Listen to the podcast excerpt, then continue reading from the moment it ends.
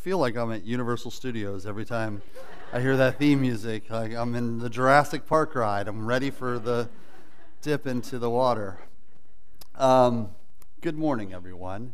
It's good to be here and worship alongside of you guys. Question for you What was a time in your life that God called you out of your comfort zone, but did something amazing through that experience? This morning, we're, we're jumping back into our series out of the book of Acts, and uh, we're going to be looking at Acts chapter 10 and the account that it provides for us of the Apostle Peter and his encounter with a man by the name of Cornelius. Now, there's a lot of space that is given, to, uh, given by Luke uh, uh to this account here in the book of Acts uh, and for good reason as well. This account tells of an incredibly important moment in the history of the church and of the story of God that we have seen unfolding throughout the book of Acts. Uh, throughout our time in this series, we have seen God taking the apostles and the disciples of Christ deeper and deeper into this, this unfolding of what the kingdom looks like, and deeper and deeper into the plan of God that has been uh, being revealed to them and unfolding through them, and ultimately through Him as the Holy Spirit has been opening up hearts and transforming lives. And in this account, uh, we see a continuation of that as we now are going to, to, to witness the full inclusion of the Gentiles or the non Jewish people into God's plan of salvation through Christ. But in the midst of this, we also see those who are, being invo- who are involved in this account being called to step out of their comfort zones as God calls them to follow Him in ways that may run counter to what they would have thought prior to this, or uh, maybe in brand new ways, seemingly to them. Now, as I mentioned, there's a lot of real estate uh, to cover in this, uh, this passage and, and, and in this text. And so we're going to look at a good deal of Scripture. I invite you, if you would like to follow along in a Bible, there's some of those in the seats uh, in front of you. Of course, you can always pull up a Bible app on your phone. We're going to have it up here on the screen for the most part as well. But we're going to start off in verse 1 of, uh, of Luke chapter 10, where he tells us this At Caesarea, there was a man named Cornelius, a centurion in what was known as the Italian regiment. He and his family were devout and God fearing. He gave generously to those in need and prayed to God regularly. So, right off the bat, we learn a few important details about this guy, Cornelius, who is one of the main figures within this account that we're looking at. We learn that he lives in uh, Caesarea. Caesarea was a coastal city uh, which was located in the region of Judea. Uh, this city served as kind of the center of Roman administration in this region at the time, and it was mainly Gentile in population. And it also kind of served as a centerpiece of Roman culture. It, it had a temple that was dedicated to Caesar, which is where the city got its name. And because of this, and likely some other factors involving the Roman influence here, the Jewish people, by and large, were not very fond of this city. In fact, one of the commentators I was looking at remarked at how the Jewish people would often speak as though Caesarea was not a part of Judea. Now, being what it was and where it was, Caesarea also had an important military presence. And our text tells us that, uh, that Cornelius was a part of this. He was a centurion in what was known as the Italian regiment or the Italian cohort. Now, a, a regiment or cohort was generally made up of about 600 soldiers. And each centurion in that regiment had uh, a uh, hundred soldiers under their command, which is why they're called a centurion. Um, and, and, you can kind of think of them as what the equivalent of a, a captain in the military might be nowadays. Now, this particular regiment uh, were said to be the very heart of the Roman military establishment. Some have suggested that this company possibly guarded the governor at the time. These were men in this regiment that occupied a high station in life. They, they, it represented some of the, the, the most respected and elite military figures in Rome. And a good portion of this had to do with their heritage because they were true Italians. By birth, they, they, were, they were true Italians. Now, not all of the Roman army was made up of those who were Roman or, or, or had that uh, in, indigenous heritage of those that are in this regiment. Uh, some of the soldiers were con- converted to Roman, um, to serving in, in Rome's army, just because they would go out and as they conquered lands, they would give them a choice. And they would say, You can either die right now or you can serve Rome. And some chose the latter. I don't, I, you know, they just here's your choice, right? Let me flip a coin, right?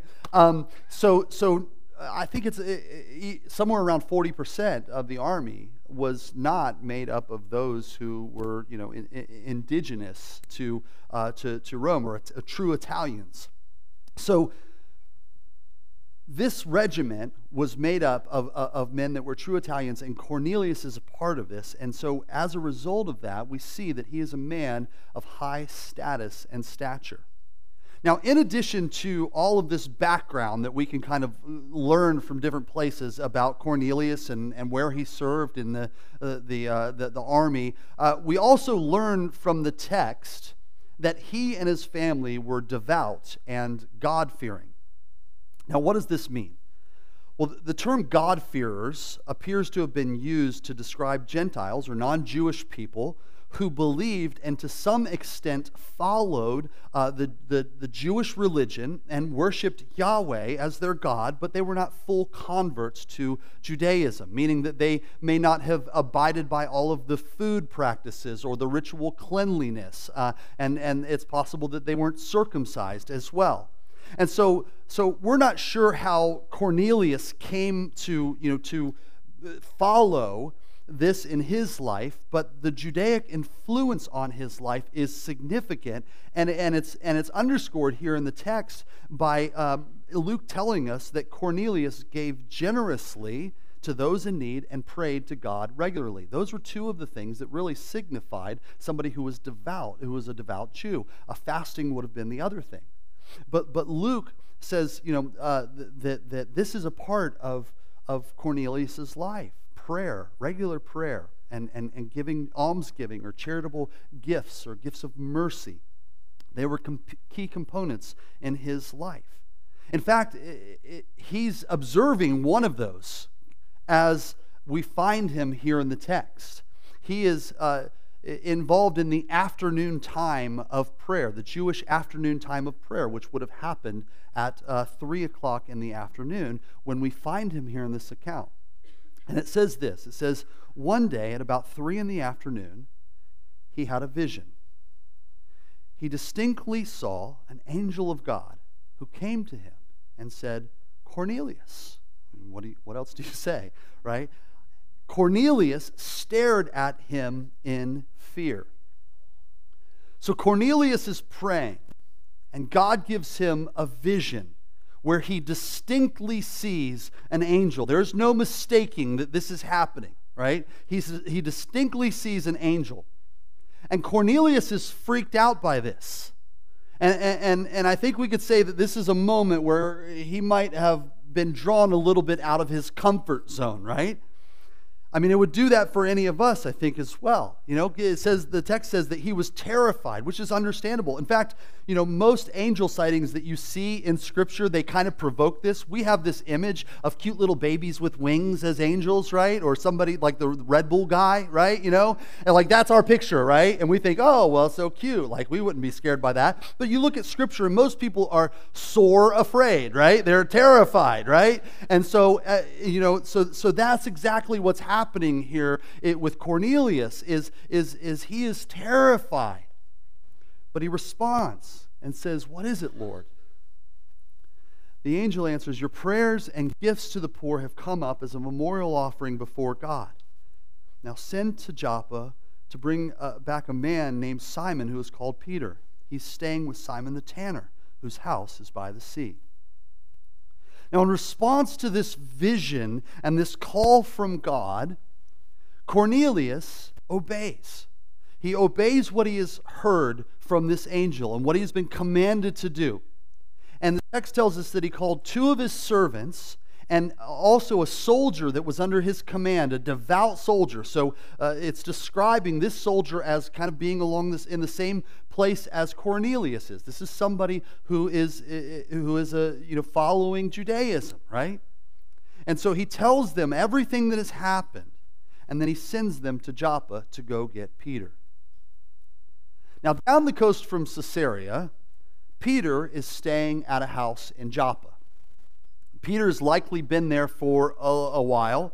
Uh, prior to us encountering him, we looked at how he healed a man by the name of Aeneas in Lydda, and then uh, came to this city as he was called to, to come here, and raised Tabitha back to life. And now, as we find him in this account, he is staying at the home of a man named Simon. And, and it's just about lunchtime for Peter. He's hungry. And he's gone up to the roof and he begins to, to pray while the food is being prepared. And Peter has no idea that as he enters into this time of prayer, his world is about to completely change. It says that as he was praying, he fell into a trance. He saw heaven opened up and something like a large sheet being let down to earth by its four corners. It contained all kinds of four footed animals, as well as reptiles and birds. Then a voice told him, Get up, Peter, kill and eat. Guys, this is why you don't pray on an empty stomach. Like, I'm just saying, like, get a sandwich in you, okay? Um, so this voice tells him, Get up, Peter, kill and eat, which, by the way, I think uh, Kirby was hoping to put that on a plaque in his kitchen, but Lisa uh, said that wasn't a good idea. So thank you, Lisa, for that wisdom. Um, so Peter has this crazy vision here of all these different animals, and he's told to kill and eat. Such a weird saying. Now, Peter, he's had encounters with angels in the past, right? We, I mean, they've broken him out of jail before, right? So, and, and he has seen God do some pretty incredible things and speak to him in some pretty amazing ways. But Peter, in this moment, he's struggling with this vision as it takes place. Because this vision that he has had here includes a collection of animals that are considered unclean according to Jewish law. And Peter had been raised to observe these laws. This is deeply embedded in who he is and, and, all that he has known as, as someone who was brought up in Judaism. So his response is rooted in this as he says, Surely not, Lord. I've never eaten anything impure or unclean. The voice spoke to him a second time Do not call anything impure that God has made clean. This happened three times, and immediately the sheet was taken back to heaven. I'm not sure if you've noticed this or not, but it seems that there's some significance in Peter's life when something happens three times. We think of his denial of Christ. And, and then Jesus restoring him on the beach with that question three times Do you love me? Do you love me?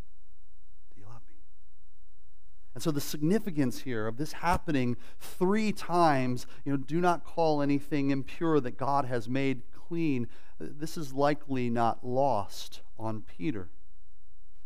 This vision, which clearly takes Peter out of his comfort zone, will end up being used by God as a significant point in, in Peter understanding and being open to the reality that the kingdom of God extends beyond Israel and is available to all who seek him.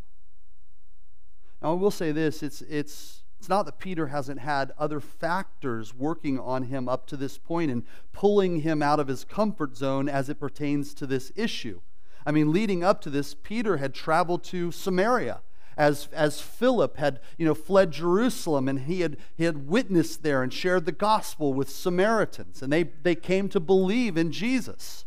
Now, while it wasn't the same as the Jewish relations with Gentiles, Samaritans were not generally looked upon favorably by Jews. There was hostility there.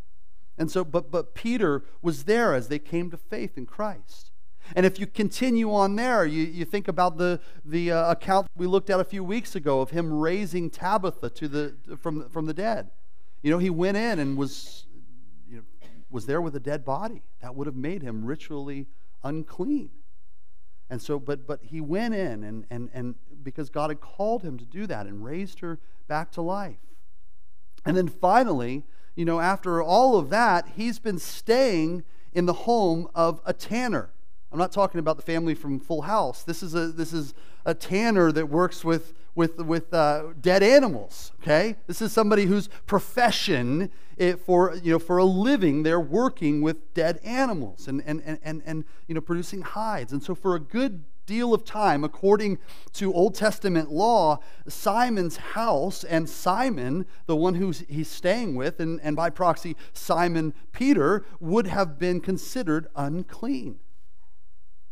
Now, in most of these instances, there are you know, Peter's ceremonial uncleanliness, that which he's protesting about here, would have been challenged. And he would have been out of his comfort zone as someone who was raised as a devout Jew. And I would say I, I really believe that God used those different experiences as well as many others. You know, his time spent with Jesus was, was clearly a, a big part of this as well. But, but he used these experiences as tools to begin, as a tool to begin to open Peter's eyes and shift his understanding and perspective and take him over different thresholds to get him to, to, to open up to the revelation of what God was up to in the kingdom of God.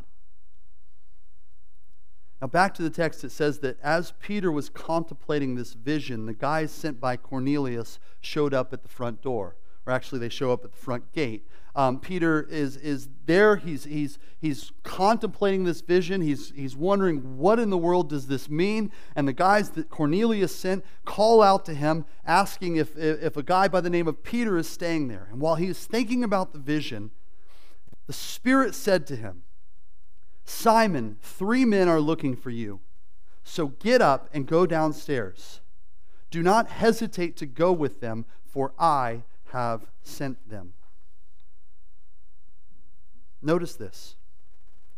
The Holy Spirit says to Peter, There are three men looking for you, and I have sent them.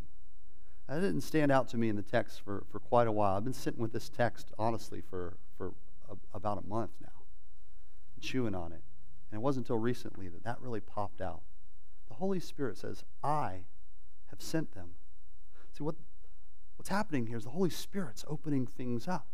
Just as Peter is about to be sent to this Gentile household, these Gentiles have already been sent to him. You know, there, there's this unfolding of God's plan that is taking place in multiple ways as Gentiles are being sent to Jews and Jews are being sent to Gentiles, and all of these, these barriers are being uh, uh, uh, seemingly undone. You know, and this perspective is being opened up as to what the kingdom of God really looks like. The text says that Peter went down and said to the man, I'm, I'm the one that you're looking for, but why have you come? And they tell him, Cornelius, this man who, who, who was respected by all Jewish people, an angel came to him and to ask you to come to his house so that he could hear what you have to say. Now, here we are in another moment where we see Peter being pushed out of his comfort zone again. His comfort zone is just, I mean, the rug's just being pulled and pulled and pulled. He's just being stretched. You know, Peter grew up with the understanding that the, that the Jews were set apart. That association with Gentiles wasn't, you know, while it wasn't necessarily defined by Mosaic law as unlawful, it went against Jewish tradition and custom. And this was mostly because Gentiles didn't observe the biblical rules about food. Uh, but it also had to do with other things like the, their worship of, of, of multiple deities and, and, and, and, and things beyond that as well. And so many Jews looked down upon Gentiles because of this. A strict Jew would not have anything to do with a Gentile. Now, Gentiles were not blameless in their relationship with Jews either. They often held Jews in contempt and ridiculed them for the very thing that Jews viewed as separating them or, or, setting them apart circumcision, the Sabbath day rest, the worship of one God, their abstinence from certain foods, their sexual ethics. Much of this at times would be mocked by Gentiles. And so, for centuries, the Jews and Gentiles had been butting heads and had this hostility, this, this dividing wall of hostility, as Paul talks about it in Ephesians, had, had, was set up in between Jews and Gentiles. Yet through Jesus, a new reality had been ushered in at the cross where there is now one people, where Jew and Gentile were being united through Christ. And unbeknownst to those that are involved in this account, this dividing wall of hostility had been broken down. And that is what Peter is awakening to here. That is what his mind is beginning to be opened up to. His eyes are beginning to see the reality of that which God had done through Christ and is is doing through Christ. And so while it is taking him way out of his comfort zone, this is the place, this is the exact place that Peter needs to be, is seeing what God is revealing to him about the kingdom of God. Verse 23 says, Then Peter invited the men into the house to be his guests. This was unthinkable before. Jews did not invite Gentiles to be guests in their homes. Gentiles, they would not, they, they would not go and be a guest in a Gentile's home either. They would not share a meal at a, a table together. So this is, this is unthinkable of welcoming in or being welcomed in by Gentiles. But yet that's what God is doing here, is he's revealing this reality of the kingdom, this new reality of the kingdom that's been made possible by the cross. It says the next day Peter started out with them, and some of the believers from Joppa went along. The following day they arrived in Caesarea, and Cornelius was expecting them and had called together all his relatives and close friends. so, so we're continuing on this journey, and now there's quite a party that is starting to assemble here. This is, this is quite a, a gathering that's coming together. Peter uh, the, and the three that were sent by Cornelius. They've been joined by all of these believers, Jewish believers. We can, we can, uh, we can you know, believe that that's the case. Uh, the believers from Joppa. And then Cornelius has called all of his, his relatives and friends together. So it's this big gathering that's going to happen between a lot of Jews and a lot of Gentiles in the home of Cornelius. And again, this is, this is unthinkable. This is unthinkable up to this point. I love this. It says that as Peter entered the house, Cornelius met him and fell at his feet in reverence. Here's a man of high status. He's in an elite military regiment. He has a hundred soldiers under his command who, who came to him and who obeyed his orders. Yet, to a, a, a Jewish man of no real societal clout, a former fisherman, now turned follower of Jesus and leader of this band that many within the establishment might have, uh, have viewed as rebels and troublemakers. To, to this man, he bows in reverence. But you can just see what Peter is doing and has done, in, in, or what God has done in Peter's mind and heart uh, uh, up to this point, because Peter says, Stand up. I'm only a man myself what happened through that vision and, and, and, and honestly, what had been being opened up long before that and, and continued on after that as well is that Peter was coming to this place in his understanding of what God eh, was doing and, and this revelation of, uh, of the kingdom in its fullness. And as he enters Cornelius' home, he recognizes in this moment that Jew and Gentile are on equal ground. You know, to put it another way, the, the ground at the cross is level, right? He recognizes that in the kingdom of God, the ground is level. And he says, I'm just a man. I'm not to be praised. Only God deserves the praise. I love that we sang Not to Us earlier. We didn't, plan that. Um, I love that because it's not to, not to us, but to your name be the glory. And that's the heart posture here of Peter. Say, I'm only a man. I don't, I don't deserve your reverence. I'm the same as you. And you and I, our reverence goes to God. He says, and this, you know, and this, this, this posture, this heart posture continues to be communicated by Peter as he goes inside and, and, says what would have been obvious to, to many there. He says, you know, you're well aware that it's against our law for a Jew to associate with or visit a Gentile you know, all of those Gentiles would have been aware, like, we know what, that you're breaking convention here. We know that you're, you're going against your revelation or your uh, regulation to, to, to, not going against revelation, because he's definitely going with that. You're going against your regulations to, to be here. We're, we're well aware of that. He's stating what would have been, you know, common knowledge. But then he goes on to say, But God has shown me that I should not call anyone impure or unclean clean. Again, this is mind blowing to Peter, and I'm sure all of those assembled, they were blown away by it as well. This was not the norm for, uh, uh, for, for Jews to come into the home of, of a Gentile, and now to say, not just to come in there, but to, to say that we're on equal ground, that we don't consider you unclean anymore. That, that, that, that years and years of that being the, the, the mindset has been wiped away and we view you in a different light now because of Christ. And he goes on in verse 34, he says, I now realize how true it is that God does not show favoritism, but accepts from every nation the one who fears him and does what is right.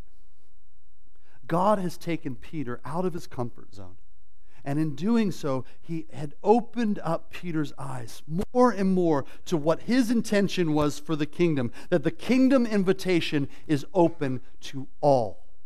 And as such, Peter, he begins to, to share with those that are assembled, all of these family and friends uh, uh, uh of Cornelius. He begins to share this gospel sermon.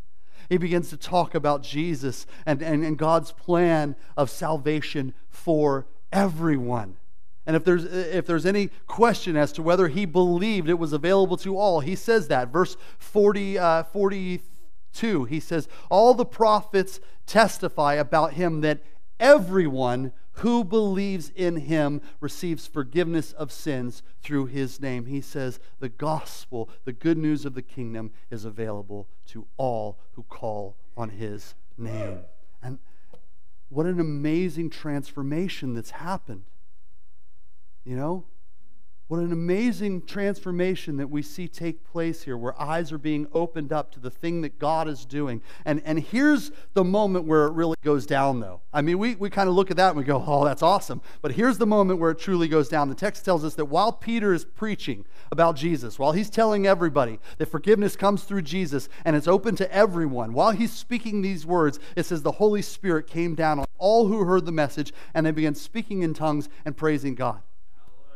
It is this incredible account. And it's just like we saw in Acts chapter 2 uh, a number of weeks ago, where the Holy Spirit came down upon the Jews that were assembled from every nation there in Jerusalem at Pentecost. And while Peter, Peter was, saw, uh, was preaching at that point, we saw the Holy Spirit just explode upon them. And they began speaking in tongues. And they, they have this amazing experience where the Holy Spirit comes in fullness. And, and, and now we see that same thing happen here as the Holy Spirit explodes upon these Gentiles assembled here and into their lives. And they're brought into the kingdom and made followers of Christ.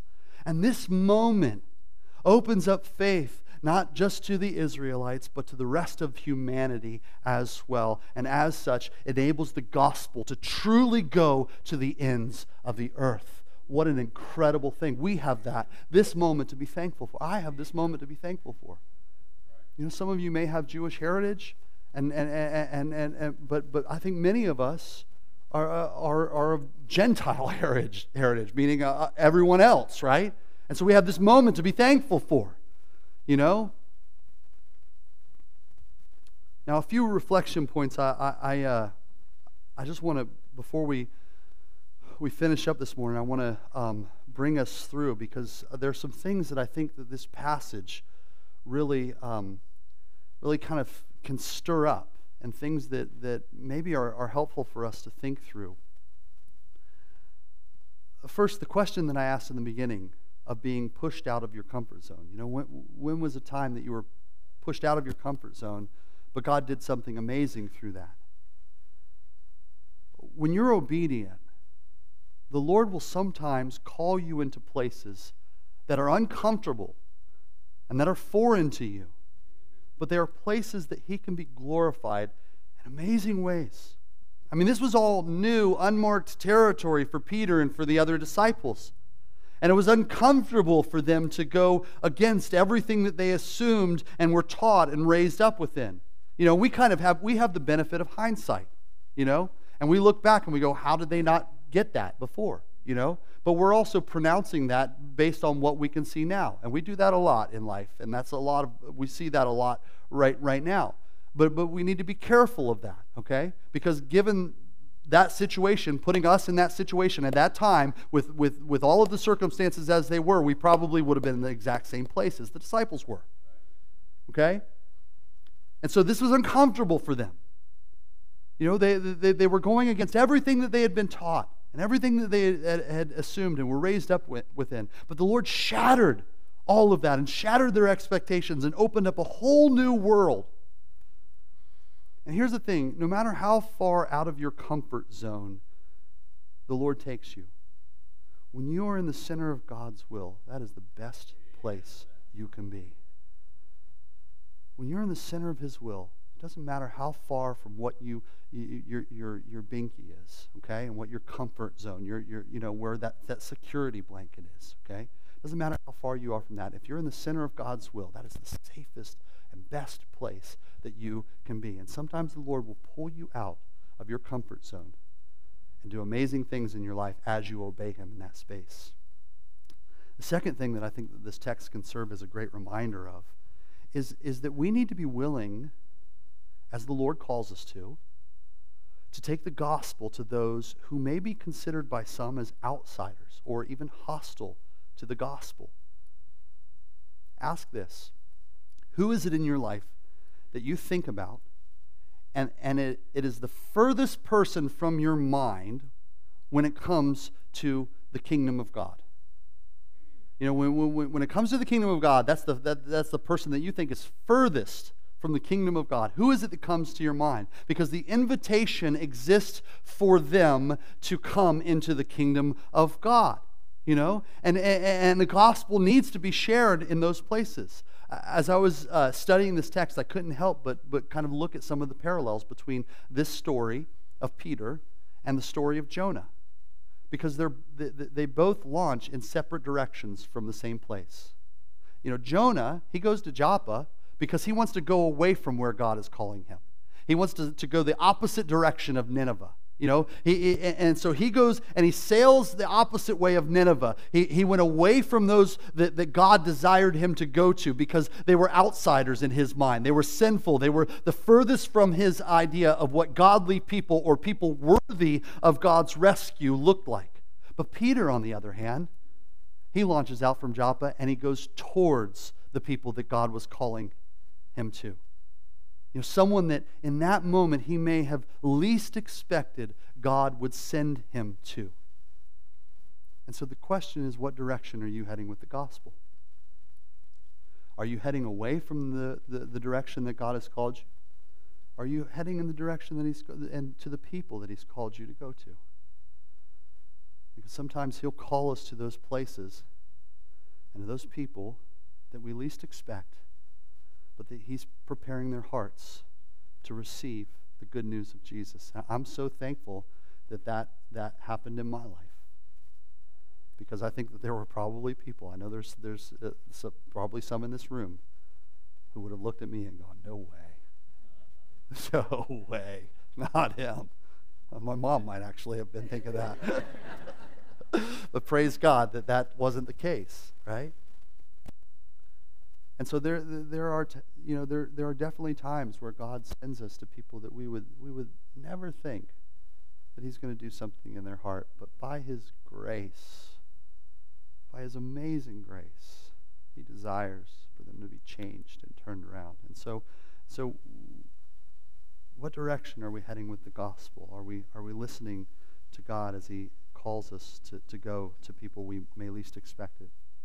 And then lastly, and, and, and you know, this is really, I think, the most blatant message that we see here. It's, it's, it's right here on the surface. And, and, and, and we've already said it throughout the morning. And that's that the kingdom, the kingdom invitation is open to all. The invitation to God's kingdom is open to all. And this, this is, should be pretty evident to us now. We have the benefit, again, of hindsight, right? We, we have read through this passage, we've read through Scripture, right? We, we see all this, but it, it was a paradigm shift for Peter. And he's, you know, and, and, and he says as much. He says, I now know. And this was a paradigm shift for the other believers as well, because if you go on to chapter 11, they're questioning Peter, like, how did you, why? Why did you do that? What, you know, what happened? And then he explains, and he said, listen, the Holy Spirit came. If you want to, you got an issue with that, take it up with him, right? Take it up with the Holy Spirit, because I just did what, what God was directing me to do, you know? And, and, and because the belief at that time was that the Messiah was only meant for, and salvation was only meant for the Jews. Yet God was revealing to them something bigger was at hand. And that is the reality that we live in is that the kingdom invitation is open to all. All who come and believe in the Lord Jesus Christ. It's, it's available. I um I'm grateful that, that, that this is where we land this morning because today we, uh, we're going to come, we have an, an opportunity and an invitation to come to the Lord's table together. And this is a table, you, know, you think of Peter and Cornelius. And Peter welcomes these messengers into this home that he was staying in. And Cornelius, he welcomes Peter. It says that he stayed with them after that he, that he stayed with Cornelius. He was a guest in Cornelius's home. Pretty incredible. You know, but, but Cornelius welcomed them into his home as well.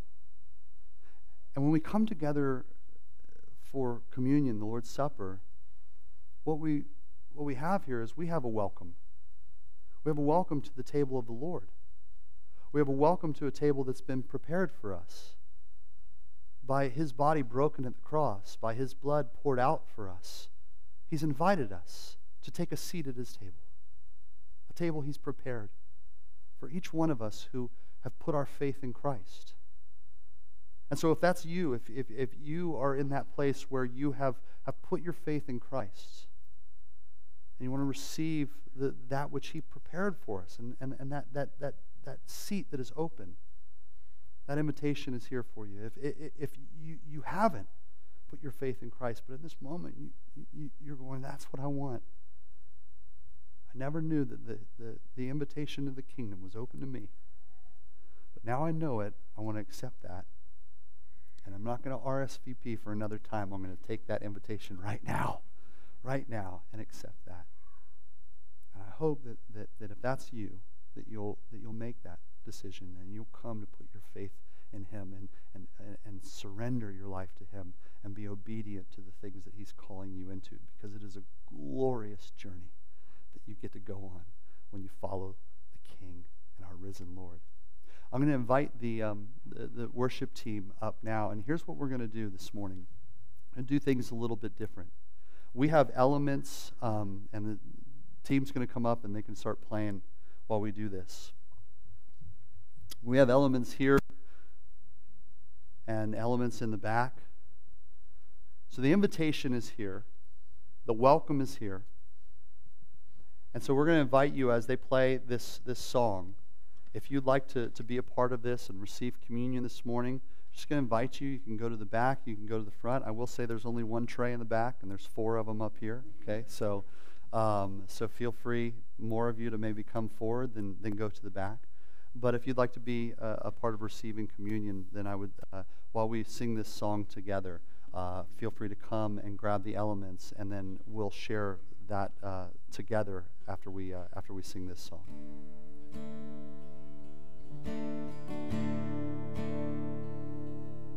Oh, how could it be that my God would welcome me into this mystery?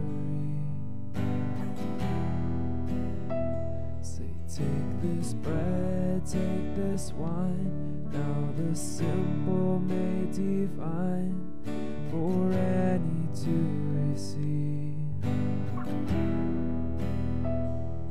By mercy we come to your table.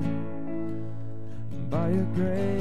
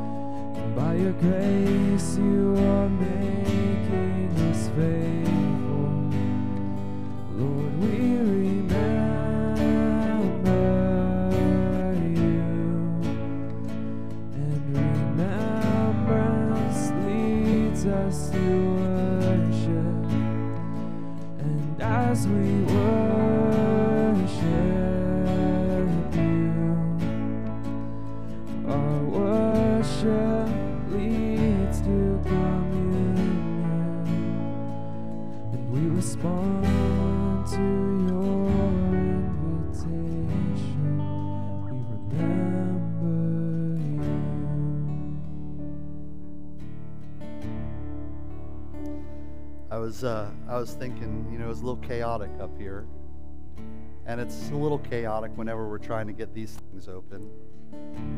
But I was thinking of how how much of a picture that is of hospitality.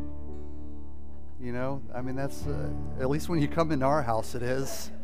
Live in a construction zone, so it's it's a little chaotic at times. I, I imagine that in that upper room, that there was it wasn't completely quiet and structured and as they were lounging around that table with Jesus and he shared the cup and he shared the bread and he said do this in remembrance of me and so I think that God you know he's not averse to our messiness and chaos in fact he leaves the door open which maybe that's a picture of what our hospitality should be as well. That it doesn't matter how messy our house is or how many wires are coming down from the ceiling. We have an open door and we invite people in because we have in Jesus one who has an open door as well and says, All are, who call upon my name are welcome to come. Take a seat at the table. I prepared it for you with my body and with my blood and it's for you, my beloved. So come and eat and drink. Church, I'm going to invite you as you are ready in your heart to eat and drink of that which God has given us, and in your hearts to dwell upon the sacrifice that He made, His body broken for us, and His blood, blood poured out for us, His beloved. Let's eat and drink together.